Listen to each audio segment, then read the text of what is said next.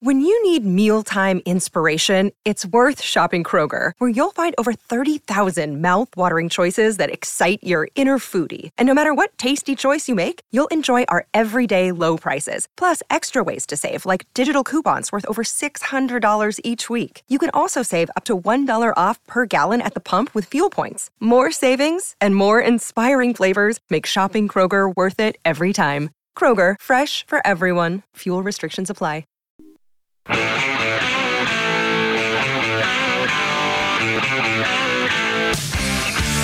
Inside Sports with Reed Wilkins is brought to you by James H. Brown and Associates, Alberta's precedent-setting injury lawyers.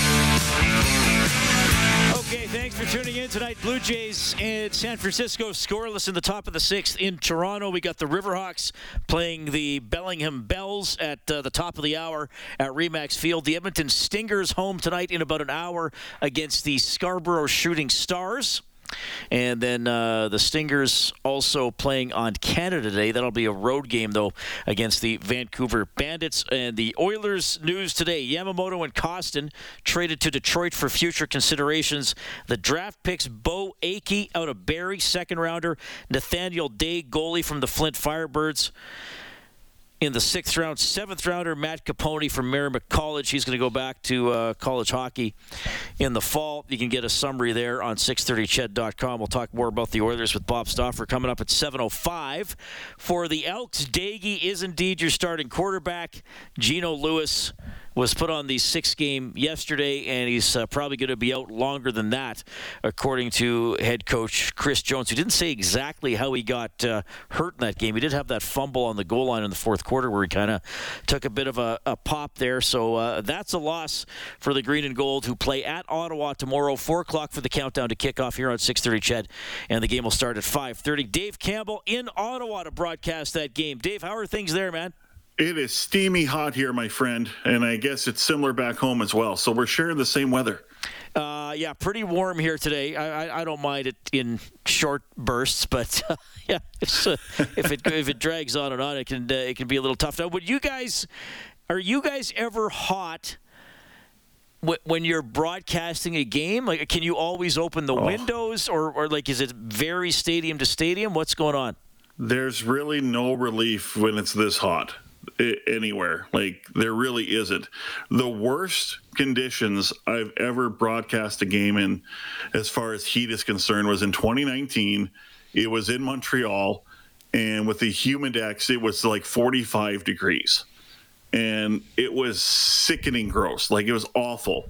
And we had a lightning delay. And at one point, they said, you have to close your booth windows and it was such a hot box there and I, almost like i was almost feeling physically ill and the ironic thing was that there was no lightning at all around the stadium. I don't know why the heck they did that.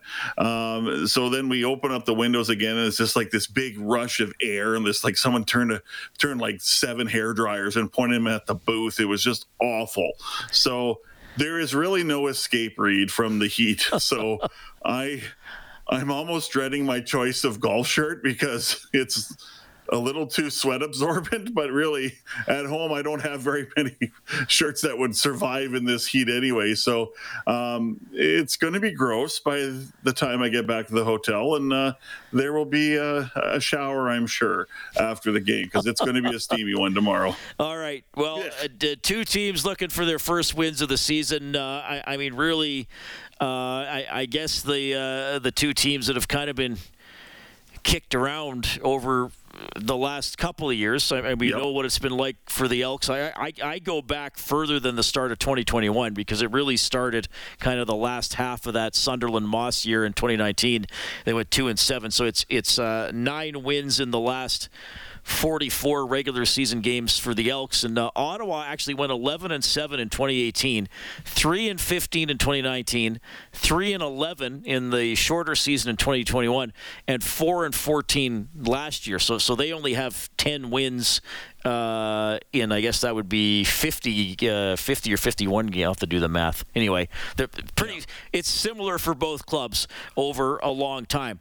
Um, I, we'll talk. I, I want to talk about the Red Blacks, but from from an Edmonton perspective, first of all, no Eugene Lewis. Now, it, it hasn't been there's been one spectacular play and then there's been a lot of not getting him the ball unfortunately but uh, i mean long term this this is tough to overcome here for this team it is absolutely and you know it, it is a talented receiving corps uh, other than eugene lewis but still you want a Eugene Lewis healthy and in your lineup. And uh, we're not exactly sure exactly when the injury occurred. According to Chris Jones, it's, it was when he got the fumble or when he got the ball punched out before he uh, broke the plane of the goal line.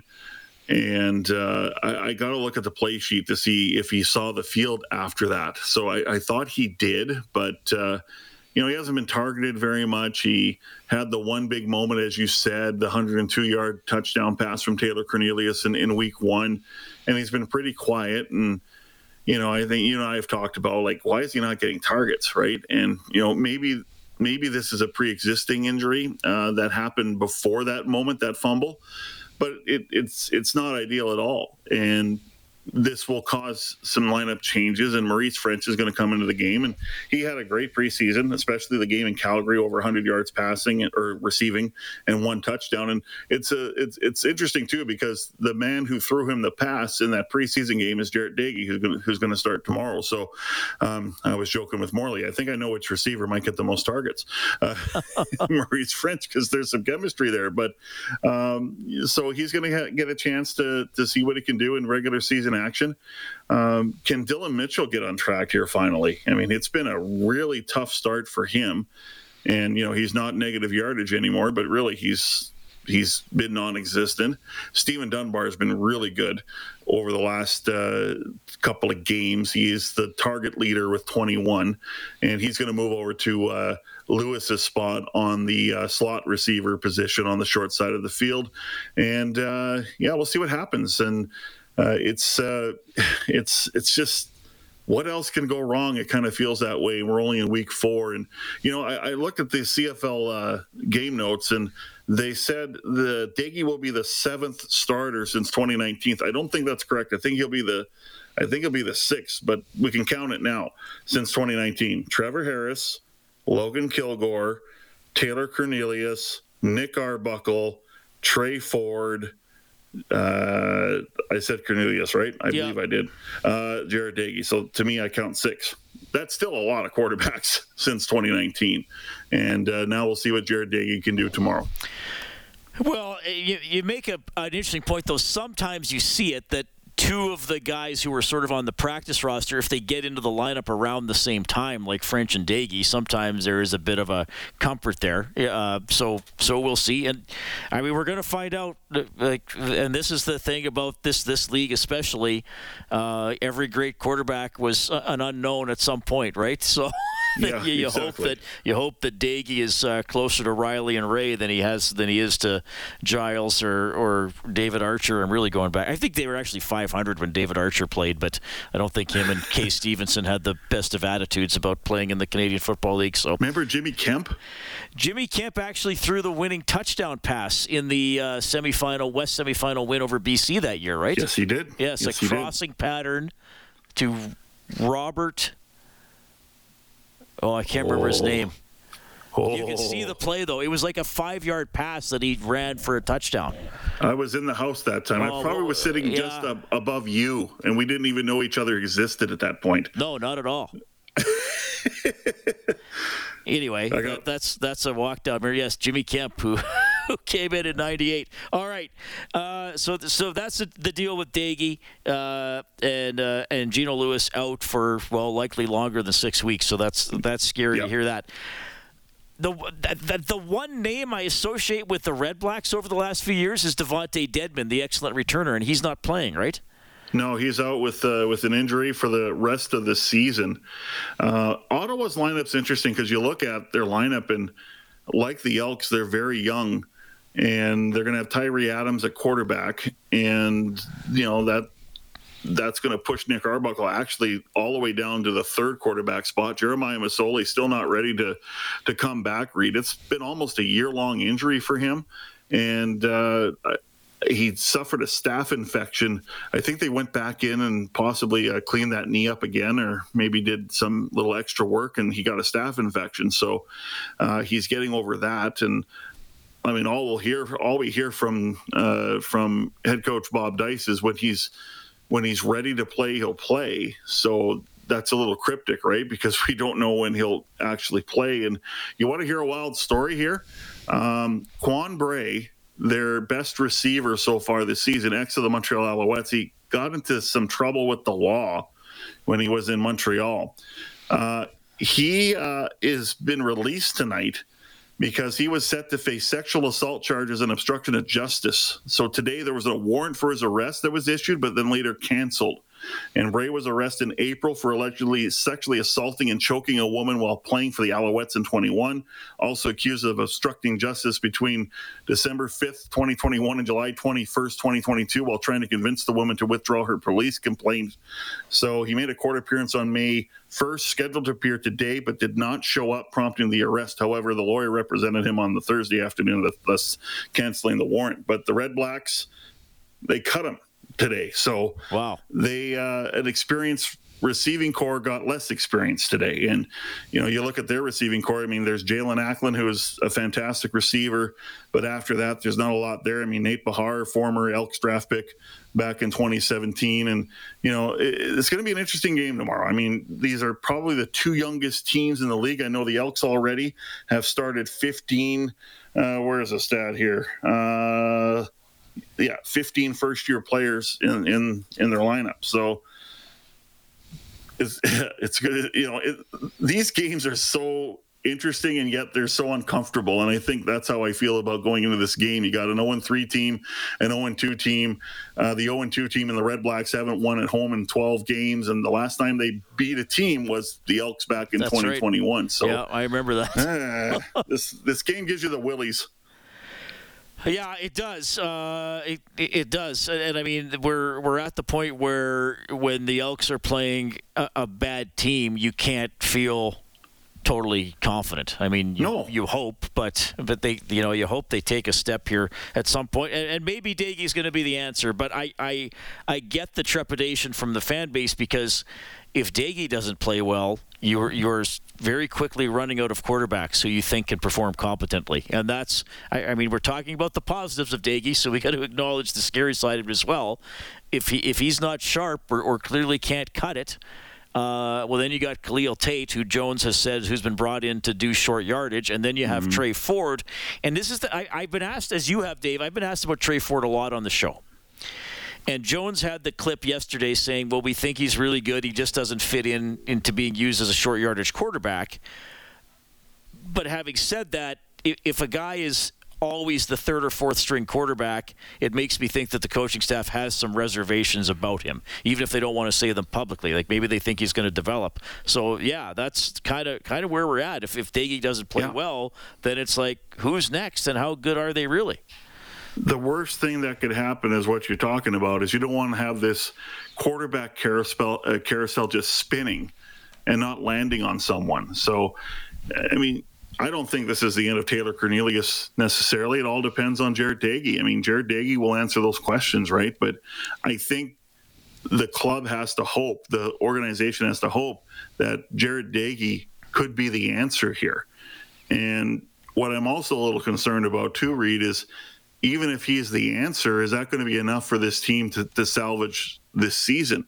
You know, maybe they can get seven to eight wins this year. Maybe that would put them in line for a playoff spot. But, you know, we're, we're living in different times, though, in, in the CFL. You and I have talked about this. This is not a league that is blessed with good quarterback play. Yeah. You know, when you look back 10 years ago when Mike Reilly was the starting quarterback of, uh, of this team, and it was in a golden era of quarterbacks. And, it, you know, even five years ago, six, seven years ago.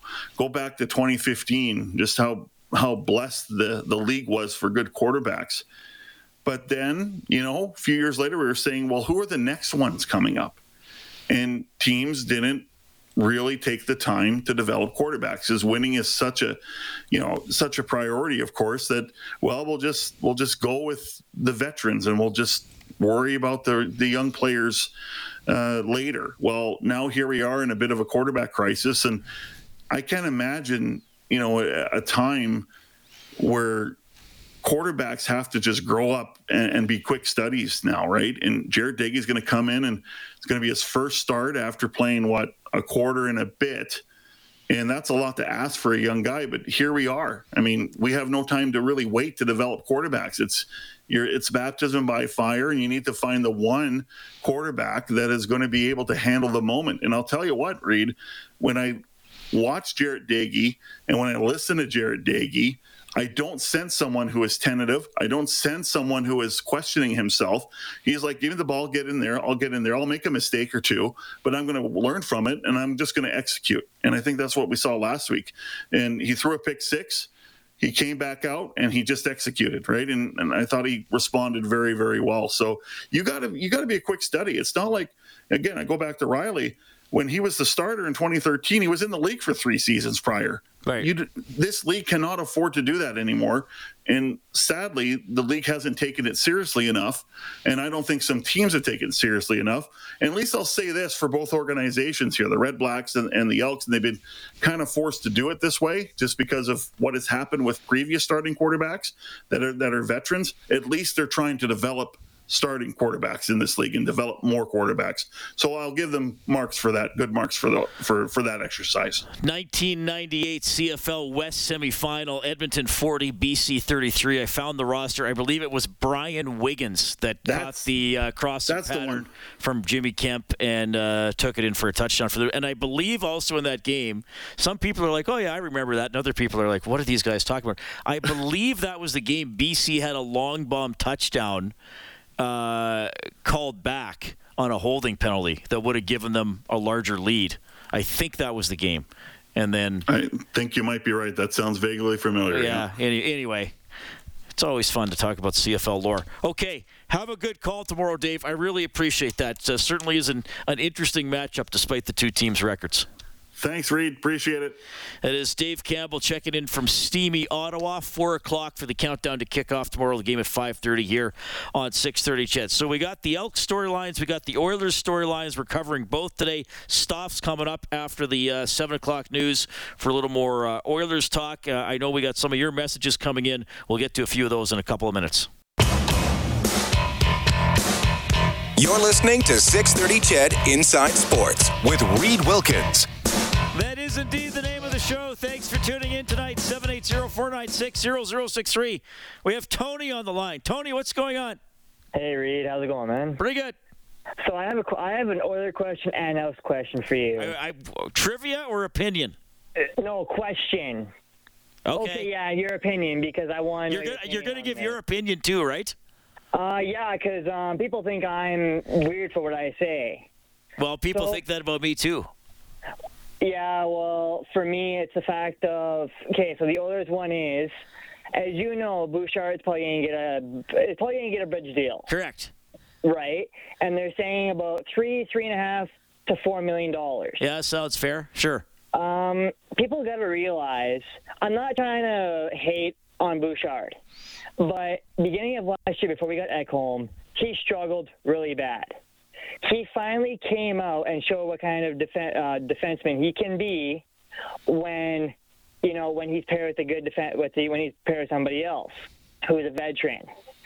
They're saying that he's going to get about six, six and a half when he goes for the long term. Do you think that he should only, when they ask for a long term deal, that should be in about the five, five and a half million dollar range? I, here's the thing, Tony. It, let's say he signs for a couple of years, like you're saying now, for whatever, th- pick a number, three and a quarter per year, whatever it might turn out to be. If he if he's like a 50 or 60 point defenseman and is the the point man on a power play that continues to be historically good, then he's going to be worth more than $5 million if he's getting a seven or eight year deal. Okay? I'm just wondering that because we cause look what we gave uh, Barrie when he came when he decided to stay in Edmonton. And I just want to know, do you think Bouchard's still going to be younger than Barrie, though, won't he? By the time that comes around, what's uh, what's Bouchard now? He's twenty. Yeah, he's twenty three. So he's only going to be twenty five when he gets his next deal. All right, what do and, do your Elks one quick? Um, what do you, how? Okay, we're in Ottawa. Yes. Do you see a victory or no? Uh, well, I'm not going to make a flat out prediction. I think the Ottawa's not very good either. So I think they have a better chance than they do against the BCs and Winnipegs of the world. It's probably a lot of it again is probably going to come down to quarterback play on both sides of the ball because both players are inexperienced and making their first starts. But if if Doege can click and give the offense some confidence, then I think the Elks got a very good chance. Okay. All right. That was Tony. Well, he's put me on the spot there, Kellen. Do I see a victory or not? Yeah. I could see a victory happening. Yes. I could. I could also see a loss happening. Yes. All right. Uh, 780-496-0063. Love hearing from Tony. Stoff's going to hop on after the news.